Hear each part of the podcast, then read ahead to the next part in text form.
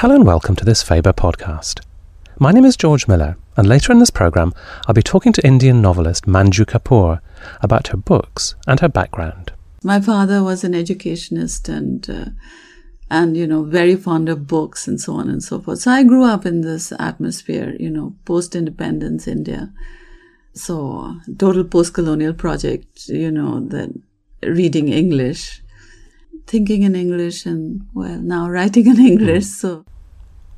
My first guest today is someone I've been looking forward to interviewing for a long time Doyenne of Irish literature, Edna O'Brien. Edna O'Brien achieved fame, indeed notoriety, with her first book, The Country Girls, published in 1960. Its frank portrayal of women's sex lives led to the book being banned in Ireland and even burned. A multitude of other books in different genres were to follow in the next 50 years novels, short stories, plays, biography, and criticism. Her first book for Faber is a new collection of short stories entitled Saints and Sinners. What struck me about the book is not so much O'Brien's much touted lyricism, we talk about that in the interview, but the passion and intensity of the writing, undimmed in a writing career now entering its sixth decade. Whether she's writing about a labourer's dreams of returning to Ireland, or a woman who fears she is losing her husband, or another who waits in vain for an audience with a great poet, or yet another who recalls the intensity of her relationship with her mother, the passion of the writing is everywhere apparent. And so too it was when I met Edna O'Brien.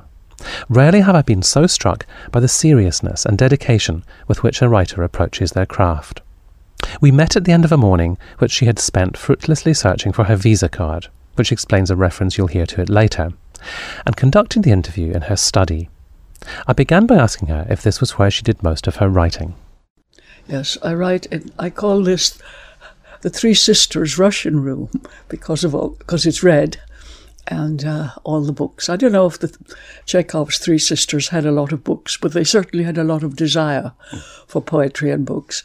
And I write here, and as is evident, it is a little overfilled now, the room, with the books and the papers and the this and the that. And I have a, a dream, which of course will not come to pass, is that that wall, the adjoining wall, could somehow vanish, and I would go into an identical room to this room without the clutter. Then I could entertain as such in the other room and write in this room. But it's a very lucky room for me so far. So many of your books have been written in, in this room. I moved in here about 24 years ago. I've written in the forest down by the river house, Splendid Isolation, Wild Decembers, James Joyce, Lord Byron, Saints and Sinners, three plays, uh, Haunted, and a version of The Country Girls. And I think several more books. In fact, I'm exhausted trying to remember them. They have. It's a very, it's quiet, the light is wonderful, and I do uh, believe in the old superstitions, being a bit old fashioned. It feels like a lucky room for me. I feel okay in it. And do you have certain preparatory rituals, as it were, before you before you set out to write, or I do. And the ritual is to read. I would read just even one speech of Shakespeare, or a bit of the Bible. I have the Bible as living literature. I have that wonderful book, or a poem. I have at the moment I have this wonderful anthology from Garnett Press of Russian poetry, and I would read a poem of Mandelstam or whoever I love and that gets me a Proust. It, it doesn't Ted Hughes, Seamus Heaney, Samuel Beckett, of course, again and again. It doesn't matter who it is, and I don't mean to be, they're great writers. But when I read something that's very good and that I know extraordinary work and mind and thought and feeling has gone into it, it gives me encouragement. It doesn't mean that what I then write is up to scratch. It often isn't. But that's my, and I always write in the morning. If I haven't written, let's say by two o'clock, the day I'm not going to be writing then. There are too many interruptions. And to write for me, some people are different. I have to be totally alone, unharried, and no noise. I can't even listen to music on the radio. Now, ironically, if the work is going well, and let's say I was on a train or a bus, and there are people around, I can write there because they're not going to bother me. Well, one hopes they're not going to. Except, of course, nowadays with uh, cell phones, everybody's yapping. So I look for the quiet carriage, which I'm sure you know. And do you do you write? Do you tend to write quickly, draft quickly, or is it a is it a slow process? hand, So the pens are. Oh, I, the pens, I use up so many pens, it's like using up one's own blood. I write quickly when it's going well, and then I rewrite again and again. And the trouble with my writing quickly is sometimes even I, if if a few days go by and I haven't gone back to it to copy it out in a slightly better hand, I can't decipher it because it, it's like tumbles. Mm. And that's the lucky bit. Getting it right then again and again. I don't believe I'm alone in this, probably, but I honestly don't believe writing with the machine computer is the best idea for creative work. I don't actually. I think it's so much a body, mind, physical, spiritual, mental thing. But I think I'm alone in that preference. Well, you can you can see you can see the track of your thoughts, can't you, when you've written by hand? When you can run with the track of your thoughts. You can't so much see, you're not even seeing. You're seeing when you go back to it. But when you're doing it, you can, you can run with it. And it's just you and it. There's no costly machine. As you can see, I'm not pro machinery. Tell me, Edna, about the place of the short story in your work, because you've written, of course, novels and plays and, and, and in many forms. But when you when you sit down to write short stories, are you in a particular frame of mind in order to to capture them? Not so much a particular frame of mind, because the frame of mind when I sit down to write is one of acute intensity, and to tell you the truth, anxiety. I don't write with a free uh, or sanguine spirit. I, I don't. The difference about writing a short story is the material itself suggests the narrative. A, a short story is as hard uh, as a novel to write. Perhaps the only difference is a short story might take four or five months and a novel might take four, three or four years. The material decides mm, the meteor, whether it's a, long novel or a short story. And what I think is different in the writing is with a short story, one A has to be more economical, but also the suspense, whether it's three pages long or 33 pages long, the suspense has to be sustained the whole time. There can be, in a longer work, greatest example is in War and Peace, when Tolstoy goes to war. Uh, it- with a short story, and for that matter, very often with shorter fiction, I'm thinking of Tolstoy and the Kreutzer Sonata and other works, The Death of Ivan Ilyich, or however you pronounce it, they have a greater urgency. I'm not saying they're greater, but they have a greater urgency. I like writing short stories, and I wrote these stories for Saints and Sinners over different, well, over about a couple of years, different states of mind that I was in. And the last story I wrote, I think, is probably the most upsetting story, was Plunder. And I had written the first half of it of children in a room and their mother taken uh, some while back. And Lee, my editor from Faber, came to see me and I said, I want to do the other half of that story. And he was astonished when he got it because he liked the other half because they fit together homeless, nameless, and a little parable, really, of some of the awfulness that's happening in the world. The story that took me, that I had great pleasure in writing, was was Shovel Kings, because I was able to interview a lot of men up in Kilburn and Camden Town and those places in a pub always. I would always get there by half five because by half eight the alcohol might have. And they were older men, some not yet retired, working on building sites, working in the building all over London. And they were all Irish, although there were a few English men in there as well. And they were very jealous. They said, Well, why don't you interview us? I said, Okay, tell me your story. And they all told me different moments of their life and their hardships, but also their merriment mm. and the things they did and missing Ireland and yet not really able to return to Ireland.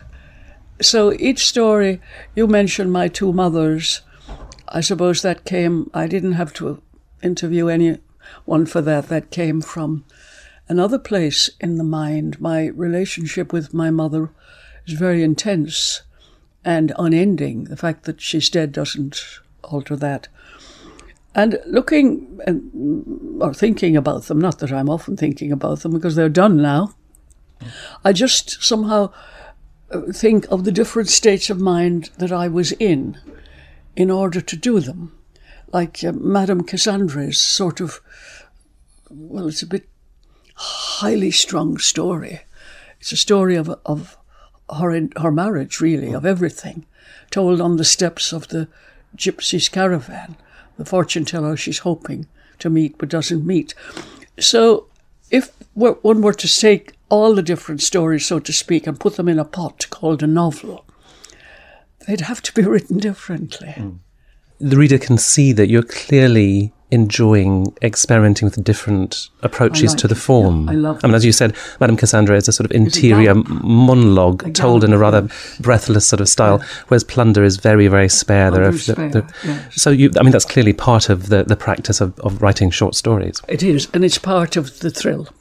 It's lovely to be able to, as I say, gallop with one and really leech the other out, second by second. They're all hard. I have to tell, say that. The most recent one I wrote was Inner Cowboy, and ironically, I wrote it before the the crash came, the financial crash in Ireland. But a lot of reviewers and in Ireland also have commented on it as being uh, relevant to, you know, the very the very rich and for that matter the very bumptious rich, in you know developers, contractors, bankers, all, all actually ripping the country off. Yeah. So there, there was poor Carly, the innocent, who really did nothing wrong, but found himself in the wrong. And the sharks, as I call them.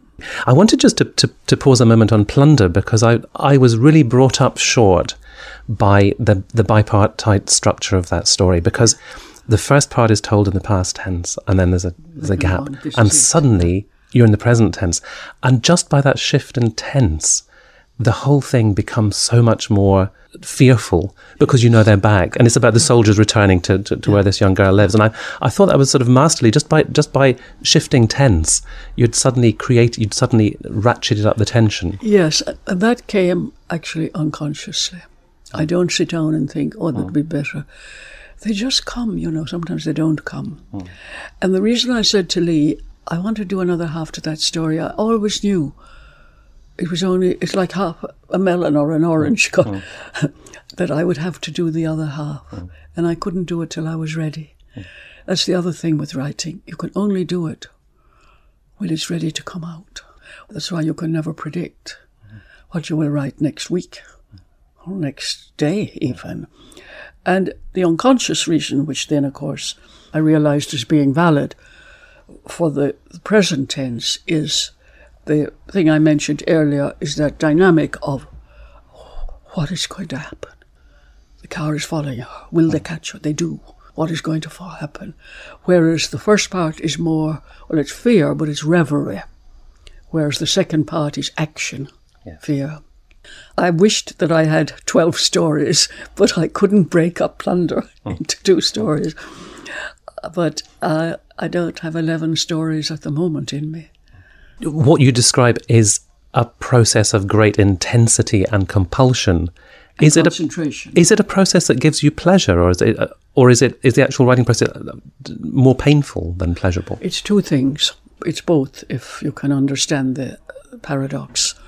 When I write something that I know, and the writer, her or himself, always knows, if it's cuts the mustard, I'm very glad, and in fact, rather thrilled. Hmm. But the getting to that is very, very, very hard. Hmm. because one writes a lot of lines that are really ninth rate and that have to be discarded, hmm. but they have to be done. It's like, you know, walking up, it's Sisyphus, frankly, going up the mountain.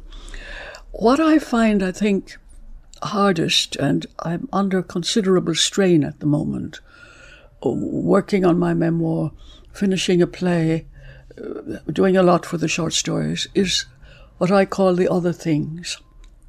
Having to be here, there, and everywhere. Having to deal with many requests and many requirements, all of which are well intentioned, but which make me irrationally, and I mean the word irrationally anxious. I think when I go up to look at email, if I if four more people ask me to appear at a festival, or do this or do this, I actually get cross. I shouldn't, because they mean well. But what it is is concentration and energy are the two most precious things for writing. They're not only precious, they're essential. Let's say there's the incipient talent, but that talent is rusty unless it's worked at, worked at, worked at. And to work at it, uh, like people say to me sometimes, not you, but people say, Oh, do you work for three or four hours a day? I said, It's immaterial. Whether I work for eight hours or two hours, it's getting into that room in the mind, I'm sure Emily Dickinson would know more about this than I, in which you are able to give yourself utterly to that and be lucky in the trance of, and the time that you're doing it. Because it is like a trance. Hmm. The phone rings or the doorbell rings or I can't find my Visa card, I keep I can't write. I can't write if I'm distracted. And it, it tells in work, in people's work. You can tell whether the writer is, is totally immersed in it. And it is, in fact, that is a very good word. It's an hmm. immersion and a heater. I've heard you in an interview before say that you became sentient. I think that was the word you used at an early age. And I wondered if that was your explanation for the very physical sense memories that, that clearly imbue your prose, if those everyday things which you evoke so well really were, were laid down in your memory w- way, way back. So. And I'm not alone in that. I mean, if you read a page of Marcel Proust, you get that, you get that big time. Mm. Yes. Rilke called it, didn't he, the divine detail. I was watchful always for many reasons. One was fear, the other was curiosity. The other, well, I, I was I would say that I was that at ease on earth as a child and a young person, or even as an old person. So that makes you more watchful, but that could be just watchful about locking the door. Uh, writers, I think, are, are born actually. I think it's there in them. Th- this obsession with wanting to see everything, to hear everything, to observe everything, to feel it. I, I know that from my few times I met with him, I know that Samuel Beckett had that very much. He was growing a bit weary as time went on. He used to say, Oh, Edna, the blood isn't getting back up to the brain. I know exactly what he meant.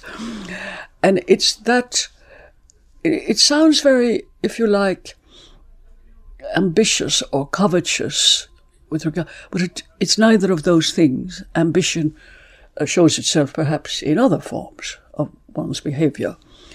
Uh, or being published at all, if one maybe should write things and not have them published, but I'm not that noble a soul. Also have to earn my living. I think Ireland and my childhood and the locale, Drewsborough, and the place and the fields and the flowers and the I mean the little flowers the, the see see the odd see the odd little clump of primroses in a field full of cow dung and cattle and uh, mounds and thistles. Mm. I, I, it was such a surprise. And in a way, everything was, and to some extent still is, it's a surprise to me as well when I see it. So I was given that particular kind of curiosity and intensity, which is essential to the writing. I couldn't be a writer if I didn't have that. That's why you often get people from the same family. Take Stanislaus Joyce and James. Stanislaus was very intelligent, a bit of a bore, but very intelligent. He couldn't understand why his brother could describe the broken spout of the teapot when they were all sparring at each other in one of the many hmm. poor houses they lived in in North Dublin. And uh, it is, as I've said probably three times now, it is a gift, and it is a gift that one has to, uh, if you like, um, take care of. I can't find the right word. No, not so much nurture as not, not um, throw it away. I mean, it seems to me that you, that you have the receptivity and the, the retentiveness of, of those sense memories, but also the selectivity. Because I, I, keep seeing your prose described as lyrical, and lyrical to me suggests a certain kind of abandonment and almost a sort of self indulgence. And it seems to me your prose is, is not is not lyrical at all in that sense. It's it's highly precise and honed and intensified, but but lyrical is not is not the right word for I it. I think lyrical gets gets bandied around a lot, doesn't it? Mm. Yeah, Gerard Manley Hopkins is a great lyric poet, there's no doubt about it.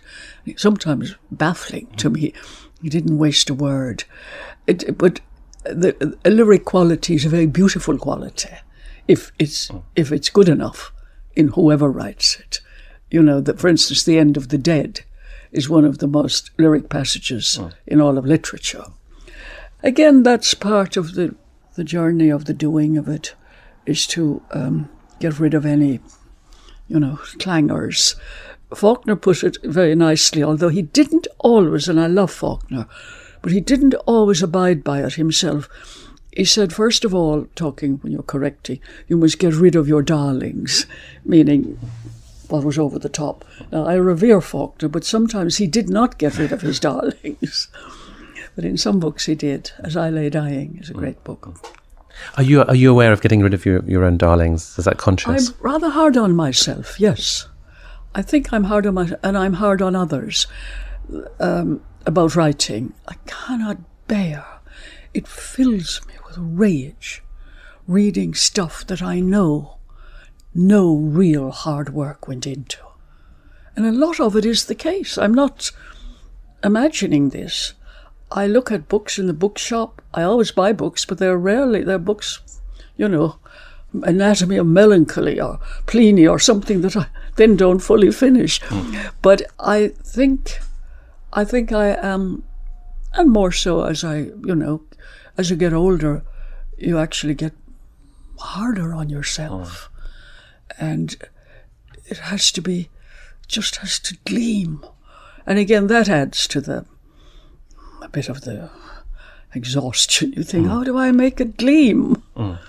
Well, it, I mean, it seemed to me that you you have a mastery of the image, which is both surprising and yet unforced. There's a there's a there's a passage in Sinners in which an old woman is remembering her children's love and how the love over time, like a garment that be, is washed again and again, loses its color. Oh. And that just seemed to me such a wonderful, surprising, and yet unshowy kind of way of expressing it. that's very nice to hear that. I often think, I love incidentally, although she was using the image in a more painful sense uh, than the woman in Saints and Sinners.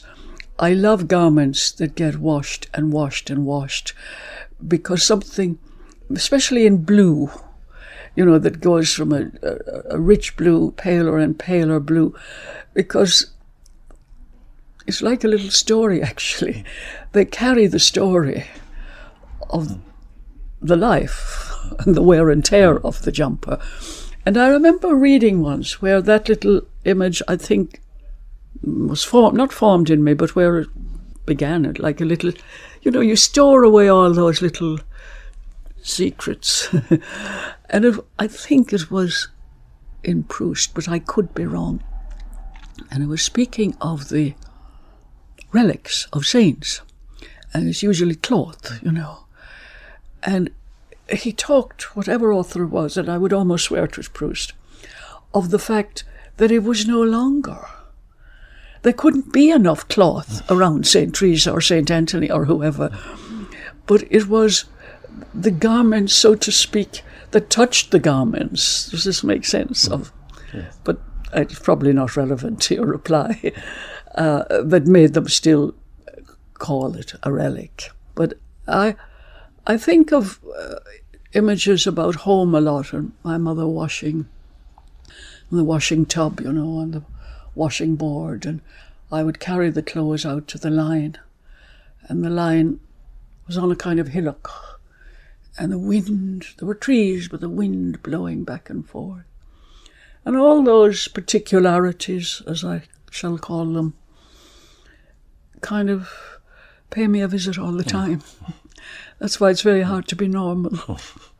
Pent up, frustrated female desire remains a theme, it seems to me, in a number of these And stories. desire too, but Tell, tell me tell me a bit about that how that how that manifests its, itself in, in the work. Well, I think all our desires are never met, or they're double crossed or thwarted.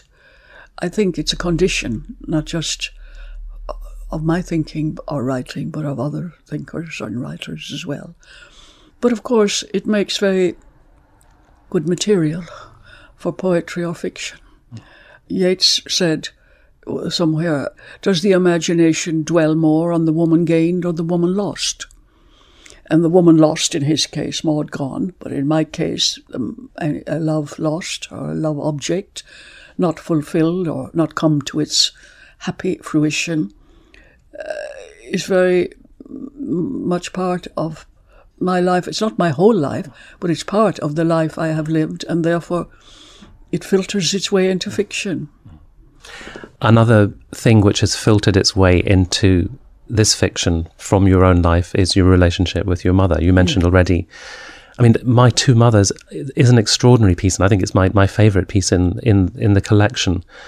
And from what I from what I know, you did draw on your own relationship with your mother a good deal in, in writing that piece. I, I did. I couldn't not. I couldn't not. My mother had, as I have said, has a profound effect on me. But fiction is fiction, it's not a diary.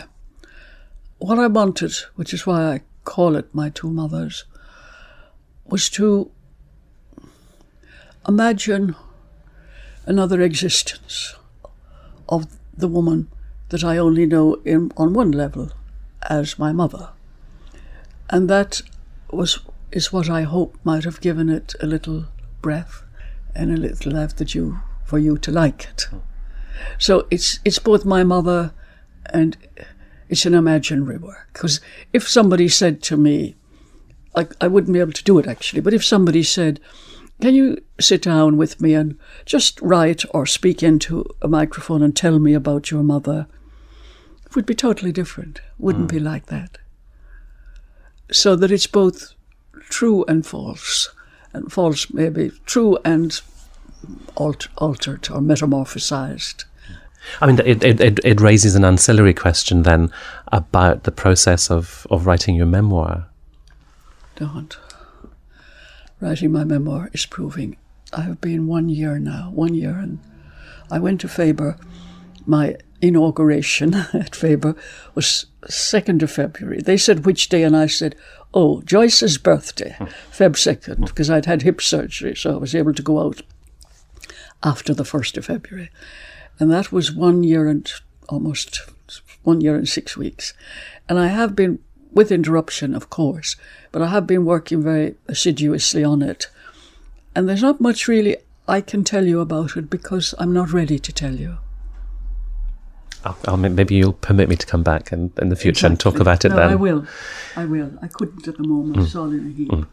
What is it about Ireland that keeps feeding your writing all these decades after you left? What is it about? I did it to a few other writers as well. Some I've mentioned down the line. Not to Bernard Shaw, who called her that cabbage patch. I don't know. It's just a great haunter. Everything about her, the voices, the the rhythm of speech, the countryside itself, the rain, the this, the that. It's it's like it's stamped on one. Branded. You know the way an animal is branded, with its name or number. Ireland brands one. And it's no accident, just to take it on a slightly other level. I'm not saying that it's a big deal, but the Irish go in more for abroad when New York and for the old St. Patrick's Day and things. The Yugoslavs don't seem to do it, or the Russians, or if they do, they don't make as big a show of it. And it's something about the particular nature of character and the kind of nurture or non nurture that makes those who have left Ireland unable to really leave it, unable to return to it, and unable to really leave it. Good for good for fiction. So it's not something you've resisted; it's something you've embraced, or which has embraced you. I couldn't do either actually consciously because it wouldn't be as simple as that. It's not like to go back to the cardigan. It's not like taking off a cardigan. It's there. There are the echoes, there are the sounds. When I hear wind at night, I think of Ireland. A fox is in my garden at the moment, much to my dismay, and I think of foxes at home, so that I overlap my present existence with my former existence, both as a person and in my everyday thinking and when I sit down to write. Edna O'Brien. Her collection of short stories, Saints and Sinners, is out now in paperback. Manju Kapur, my second guest today, visited the Faber offices recently on a trip from her home in New Delhi to coincide with the publication of her fifth novel, Custody. Like Edna O'Brien, Manju achieved success with her first book, Difficult Daughters, which won a Commonwealth First Novel Prize and was a number one bestseller in India. Her subsequent novels have continued to chart the effects of a changing India on people's personal lives, none more so than her latest, Custody. Raman and Shagun seem to have it all. He has a good job in marketing with a multinational drinks company. She is young and beautiful, the mother of two young children. They live in a smart apartment and are planning a trip to England. But Shagun wants more, and Raman's boss, Ashok, is more than ready to supply it. Their affair is going to rip apart the marriage and make the children the subject of a prolonged custody battle through the labyrinthine Indian legal system. When I met Manju Kapur, I started by asking her about setting her book in the late 1990s. Had she chosen that as a particular time of change in an India that was opening up more and more to the forces of globalization? Well, I chose it deliberately because the 90s was the time of economic liberalization and the country was opening up to foreign investment. And MNCs, multinational companies, were coming and hiring and uh, with higher salaries and so on and so forth. So when I started thinking about this book, I wondered what kind of impact would that have on a family one can see the impact of the opening up of our society in India, in urban centers in particular. There are more women working, which is a good thing. I mean, anything that gets uh, women working is a good thing. Working and independent. And uh, they are, and also another thing that's happened is that Western influences on manners, on clothes, even on eating habits, is becoming uh, increasingly more apparent. So that's why I set it against the 90s. And it straddles, you know, it goes into the 21st century for about three or four years. It's interesting because Ashok, the man whom Shagun falls in love with and for whom she leaves her husband, is born and educated at an Indian school, but then he goes abroad and spends, spends a lot of his his early career abroad. So he's got some very interesting perspectives, and he's kind of almost an embodiment of, of some of these changes, isn't he? These attitudes that he, he brings back, the critical eye he brings to Indian society. Well, he's come back. You see, he's not really Indian in that sense. He's kind of global. He's mm. international because he comes back to India with a multinational. So he comes back as representing a foreign brand that's significant because that's, you know, his character isn't, as I said, wholly Indian. It's kind of a mix. And when he sees Shagun, he thinks what attracts him to Shagun is also that she seems a mix, that you can't identify where she's from. That is just her, because she's fair, she's got green eyes, she could, and yet she has, she has had an Indian traditional upbringing. So she has that part of India in her, but the visible part of her is, could be anywhere. So that's what attracts him to her. So yes, you're right. That the fact that he is, he's educated in India, but that was just his early education. And later on, it's abroad, you know, again, even his education is kind of a brand, you know, the Harvard Business School and so on and so forth. So these things are, I said, these global brands are represent a certain kind of aspiration, Indian aspiration, not only individually, mm. But uh, as a country that okay, we are a market that has these brands, but we can also be as good as, you know, prove ourselves to be as good as them and, you know, open up, but also compete with them. So, okay, the brand has come, but we have our own image also to present to the world in a way. And that image is of India growing, India, you know, being an economic superpower or trying to be and so on and so forth. Many people, I mean, and this has nothing to do with the book, find this totally pathetic. You know, how are we a superpower when we have so much poverty, so much bad health, when education and uh, health are still issues for so many millions of people. Ashok and, and Raman, who works for him for this multinational which is referred to as, as the brand, they're both devoting large parts of their energy, most of their, their waking hours really, to selling a mango drink, which seems ironic because we, we have to presume this is a, a European or an American corporation which is actually selling a, a mango drink to the Indians. and that seems ironic. Well, that's the uh, the thing about at least so far as food is concerned in India. Think global, act local, and we have had uh, for example, Kentucky Fried Chicken did not succeed, but other brands do. But they, they succeed often with difficulty because they make losses in the beginning years. But in order, I mean, India is seen as a vast consumer society. I mean, a billion, over a billion con- potential consumers. So this is seen as very attractive. On the other hand, how do you get people to consume things they've never consumed before? You create a need, you know, market it with glamour and so on and so forth. So these strategies combine in a way Indian ethos with Western marketing. So it's a combination of both. So yes, that is what is happening in India now, that we have these things adapted to an Indian market. Similarly, lifestyles adapted to an Indian, adapted to an Indian, you know, a combination of Western and Indian. How do these two fit together? It's a somewhat uneasy mix, and it's happening all around you in India, especially in, as I said, in urban, in urban centers with, you know, the rising middle class and so on and so forth. So I wanted to look at some of the tensions behind these, uh, this coming together of uh, you know two very different ways of being of thinking about yourself for example in custody how do you think about yourself how do women think about themselves, or how men or women? Do they think of themselves as part of a family unit to which everything is subservient? Or do they think of themselves as individuals whose own desires are equally important and they are going to fulfill those, those desires even at the cost of the family? So that's what I wanted to look at. We've mentioned Shagun, one of the, the leading female characters in the book already, and you, you mentioned that sort of indefinable blend of, of East and West that's part of her appearance and the fact that she had a traditional upbringing.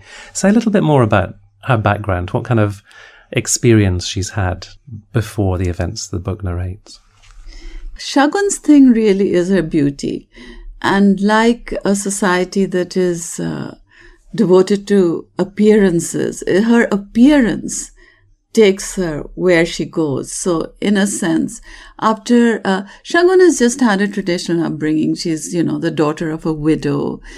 She's had an education in one of the better colleges in Delhi University, and then she got married, like good looking women often do. Sometimes they follow a career afterwards, but you know, they're so sought after that they marry very quickly uh, right after college. And that's what happened to her. So she marries after college, and it's after that, really, that her beauty, the way she looks, is seen as needing something more than just the homegrown product, just Raman. So when she gets this opportunity, she takes it, you know, because then for her too, the world opens not through her own initiative, but through men, through marriage, through, uh, again, leaving India and going abroad. And she ends up in New York, in mm. fact. So. And yet, from the outside, I suppose she and Raman could be seen to be living the, you know, living the dream. He's working, he's got a well paid job for a multinational company. He seems to be doing quite well. He's talent spotted by the by the bosses, and she's very beautiful. They've got a nice lifestyle. Yeah. Is there an implicit sort of critique about the the the risks inherent in in in that sort of rapidly accelerating dream? No, the critique wasn't of the because you see, other people can do it and want to do it. I mean, if you can rise rapidly, surely, I mean, a lot of dreams, urban dreams, are centered around that. So it's not a critique of that. It's how do you handle it? How do you handle success and money? Do you handle it by leaving it and jumping up to something else? Or do you handle it by then enjoying it, being able to be satisfied by it. The problem with her is, is her dissatisfaction because suddenly she feels, and of course Ashok is feeding her these ideas, but she gets, I mean, she allows them to be fed to her. So suddenly she feels that, you know, impatient. Her life seems too restricted and, and, you know, small even. So that's when she wants, you know, the world to open up. And that's really, you know, just, I guess, a sign of consumerism, greed, or whatever, that you mm. want more, more, more. And where do you stop? Really, where do you stop? Mm. She, this could happen again. And if that is a very modern phenomenon and something which I guess Indian women have only recently encountered, there's, there's a, a you know, this option of self-realization, whether it's through consumerism or whatever. Ishita, the other female protagonist of the book has a marriage which also ends, but for what we might see as very traditional reasons. Can you say something about her experience in her first marriage? Yeah, there are traditional reasons. So, what I'm doing with putting both these marriages together is saying that it's not necessarily true that if you lead a modern lifestyle, your marriage is going to crumble. There there are traditional reasons also for a marriage to crumble. So it's not, you know, okay, modern all bad, traditional all good. That's not the case. She has a traditional marriage with a traditional joint family. Shagun is a nuclear family, and yet both these marriages are crumbling because of different dynamics. But the result is the same. So I didn't want to really do a traditional versus modern thing. I think those dichotomies can be misleading and too black and white and you know uh, don't really tell us anything mm. so that's why i did that you know that okay that for traditional reasons i mean she has modern methods to diagnose you know traditional a traditional mm. condition or whatever but it's still bad for her. So w- women do but here the, the men suffer too so. Yeah i wanted to ask you about that. I mean where did did you f- did you sort of feel when you were writing the book your sympathies particularly drawn to one or other of the characters or did that did that shift? Or how did you how did you sort of manage that as you were writing about each of them each of them you know, suffering pain for different reasons in different ways did my sympathies shift? No no. My sympathies don't shift. My sympathy is with every one of them. I don't want to write as though you know there's one person who is bad and who is you know the villain of the villain or the villainess of the piece. They all have their dynamics. They all want to be happy. They're all going about it in ways that you know uh, where they have to negotiate their own desire for happiness with the claims of other people on them and some of them some of the characters feel the claims of those other people more and some feel the claims less but it depends really on their own sense of duty and responsibility. And they also, it also depends on what they think they can get. I really do believe that our responses to situations are partly formed by circumstances and how much we feel uh, we can get away with getting what we want, you know, in the way we want it. So nobody's really good or bad. They're just all somewhat struggling and unhappy. But given all that, I think that Raman is the one who is really seen as consistently, not that I sympathize with him more, but in the end, he is the one who, in a way, loses the most. So that's a little sad. Mm. I suppose that's what I was trying to. I was leading you to see if you would confess that because that was my sense reading the book that that Raman probably, and and also perhaps the character whose emotional life is most explored and most gone into, and we probably learn most about his yes. his shifting emotions yes, throughout yes. the book. Well, he's the one consistently there from beginning mm. to end. The women come and go. I'm and like the first thing half is more about Shagun, the second half is more about Ishita. But Raman's there consistently as husband and as parent. So yes, yes, he, we are with him from beginning to end. Uh, yeah. And for someone who who you know has read novels about emotional troubles in New York or Paris or London, a very big difference in your book is the role played by the, the, the parents and the extended families. I mean, that's that's probably self evident to say that, but but but that it, struck me as, as such a consideration. And whereas these problems would probably be worked out within one generation in a European family, it was v- very much part of the fabric of the novel is what the parents are saying and their influence and how they're they're handling it or being handled. Well, you know, Indian life is and uh, Indian novels, Indian life. I mean, it is very family centered, and so yeah, your parents are there, you know, whether you want it or not, and. Uh, so they, they are very much part of the picture, even if you're not living with them. Hmm. But they're but they're also coping with these changes, aren't they? Um, Ishita's father, he says at one point, you know, we've respected the norms. Now it's time to, to deal with the needs, and I, that seemed to me very a very good way of sort of summing up what what a lot of the, the the parents were sort of struggling with. Yes, yes, it is true because in India as elsewhere, I guess parents see themselves reflected in their children. So I also. Uh, wanted to show Ishita's parents changing along with her and somehow being able to do that. As, of course, you know, this set of parents is contrasted with Raman's parents, who also have to change.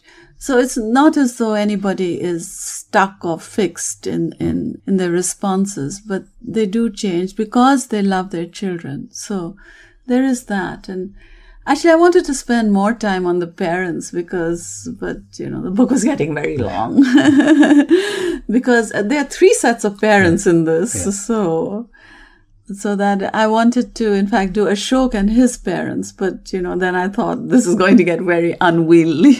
mm. Well, I, I, I like the fact that Ashok was remains something of a mystery. There are times when he does come into sharper focus. For example, when his stepson is going to secondary school, and he has a very direct influence on that. But at other times, he he does he does remain somewhat shadowy, uh, you know, in the background. Yeah, that's deliberately done because his importance is really he's just like a force dropped into this these setups, and uh, to see really the effect he has on them. That was the thing. Not so much his own life or his own thoughts or whatever, whatever, but how he affects them. In the beginning, in fact, I wasn't going to have him at all. He was just going to be completely off stage and uh, only seen in connection through other people. But then I changed that. Everybody said I couldn't do that. So my writers group, my friends. we haven't talked about the children yet, and they obviously are a very, very big part of it. A lot of the book concerns the the battle for custody of the children. Was that really the fundamental thing that made you want to write this novel to actually look at the yes, the yes. Im- implications yeah, and yeah, the impact yeah. on on um, you know those children? Yeah, the legal system, that was one thing that uh, I wanted to. I mean, the legal system in India is really, it's exactly like this. It's worse, in fact. So, uh, the legal system was one thing I, I wanted to look at. When I was writing about the children and, cus- and, and the issue of custody, I didn't really want to look at, I mean, I did want to look at how they were feeling, but I didn't want to explore it through their consciousness so much as see how, because they also become ciphers or they're, they're a battleground really over which, and, and the grown-ups are fighting on this battleground. So what I really wanted to look at was that. And they are not incidental, but, uh, yeah, it's about their custody, but I don't know. It's not about them. No. So, say something about the Indian legal system then, for people who haven't uh, any experience of it, because that's. Oh, it's horrendous. it's horrendous. It's overloaded, like our educational system, like our health system. So it's overloaded, and uh, there are endless delays. I mean, it's very hard to to see a case to its conclusion I won't say within your lifetime because it does happen, but it's common for cases to take five years, 10 years, two decades. You know, it mm. can just go on and on forever. And then you've lost your life, you've lost your youth, you've lost everything. So it's extremely pernicious, actually. And there is a lot of debate in newspapers today how to speed things up because there are even cases of people dying and you know their children are fighting their cases and so on and so forth i mean that has to do with property but i mean there are stories of people dying in prison before their case comes to be heard so it's bad our system is bad because it's overloaded that's why so tell me, tell me a little bit about your own background. Were you brought up in a household where, where reading and education were, were highly prized? Oh yes, yes. My father was an educationist and uh, and you know very fond of books and so on and so forth. So I grew up in this atmosphere, you know, post independence India. So total post colonial project, you know, that reading English, thinking in English, and well now writing in English. Mm. So so that was the emphasis in my family on education. But that, the emphasis on education in most families hasn't changed. It's tremendously important because it's seen as, as I said, in middle class families, education is seen as important. You know, in business families and families with inherited wealth, it's not seen as so significant. In trader families, like in home, again, it's not important.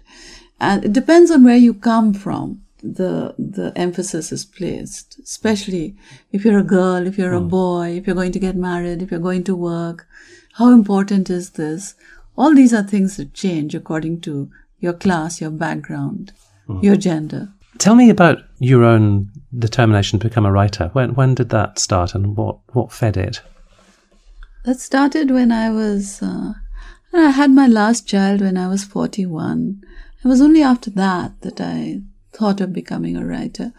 And uh, because I certainly hadn't always wanted to be, not at all.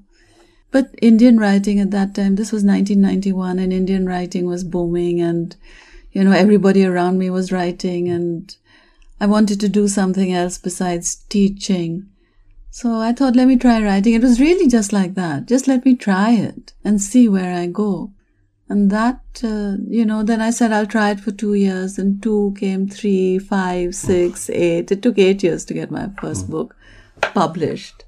What were the subjects which attracted you? Did you feel there were there were issues in Indian society that you wanted to tackle particularly? How did how did it how did it go from that decision that you're going to write to actually forming novels? Well, very tentatively. I find my stories uh, as I write them, the stories kind of come I, I have maybe because I've been a teacher all my life, I, I tend to think in terms of themes and for example, in difficult, I mean, these themes are useful to no one but me because uh, I don't even know whether they're apparent to the reader. But in uh, Difficult Daughters, I wanted to explore how educated women leaded uneducated lives, you know, lives that were really quite took choices that were bad for them, made decisions that went against their best interests because of love or emotional reasons or whatever, whatever. So what was making them do that? And I started with a divorced woman in her forties. And then I said, okay, what's making this woman like her? Look at her mother. What's making her mother like her, like that? Look at her mother. So by the end of looking at all these mothers, I had written 170,000 words and I said, no point coming back to the hmm. present now, just chuck that. Hmm. So really it was through writing that I found a story and that happens every time. So I have a theme and the theme is usually drawn from things that happen around me, like globalization and economic liberalization in this or in home, joint family, and not the joint family just like that, but how joint families can both sustain their women and be very supportive as well as destroy them, both in the same site that's happening. And with the married woman, it was to do with the Babri Masjid, which was again something, an issue that I felt very strongly about. The immigrant was all these NRIs. What happens to your identity when you move? Because I've lived abroad and NRI, and my daughters are abroad and NRIs are something that every family has, and we see every winter they come back for mm. two, three weeks and then go back again. So the same conversations you hear, the same issues. What is it that makes you Indian? What is it that you know how how Indian do you become abroad? Very Indian, mm. far more Indian mm. abroad than at home. Manju Kapur. Her latest novel, Custody, is out now in paperback and her four previous books are also available from Faber. There are full details on the Faber website at faber.co.uk. While you're there, be sure to check out the podcast archive, where my previous guests have included Orhan Pamuk, Paul Auster, and Peter Carey, and also the Faber blog, The Thought Fox. That's all for this edition of the Faber podcast, but I'll be back again soon with another programme in which my guests will be novelist Andrew Martin, whose New railway detective novel is set on the Somme, and scientist Lewis Wolpert, who'll be telling me about the science of aging. Until then, thank you very much for listening, and goodbye.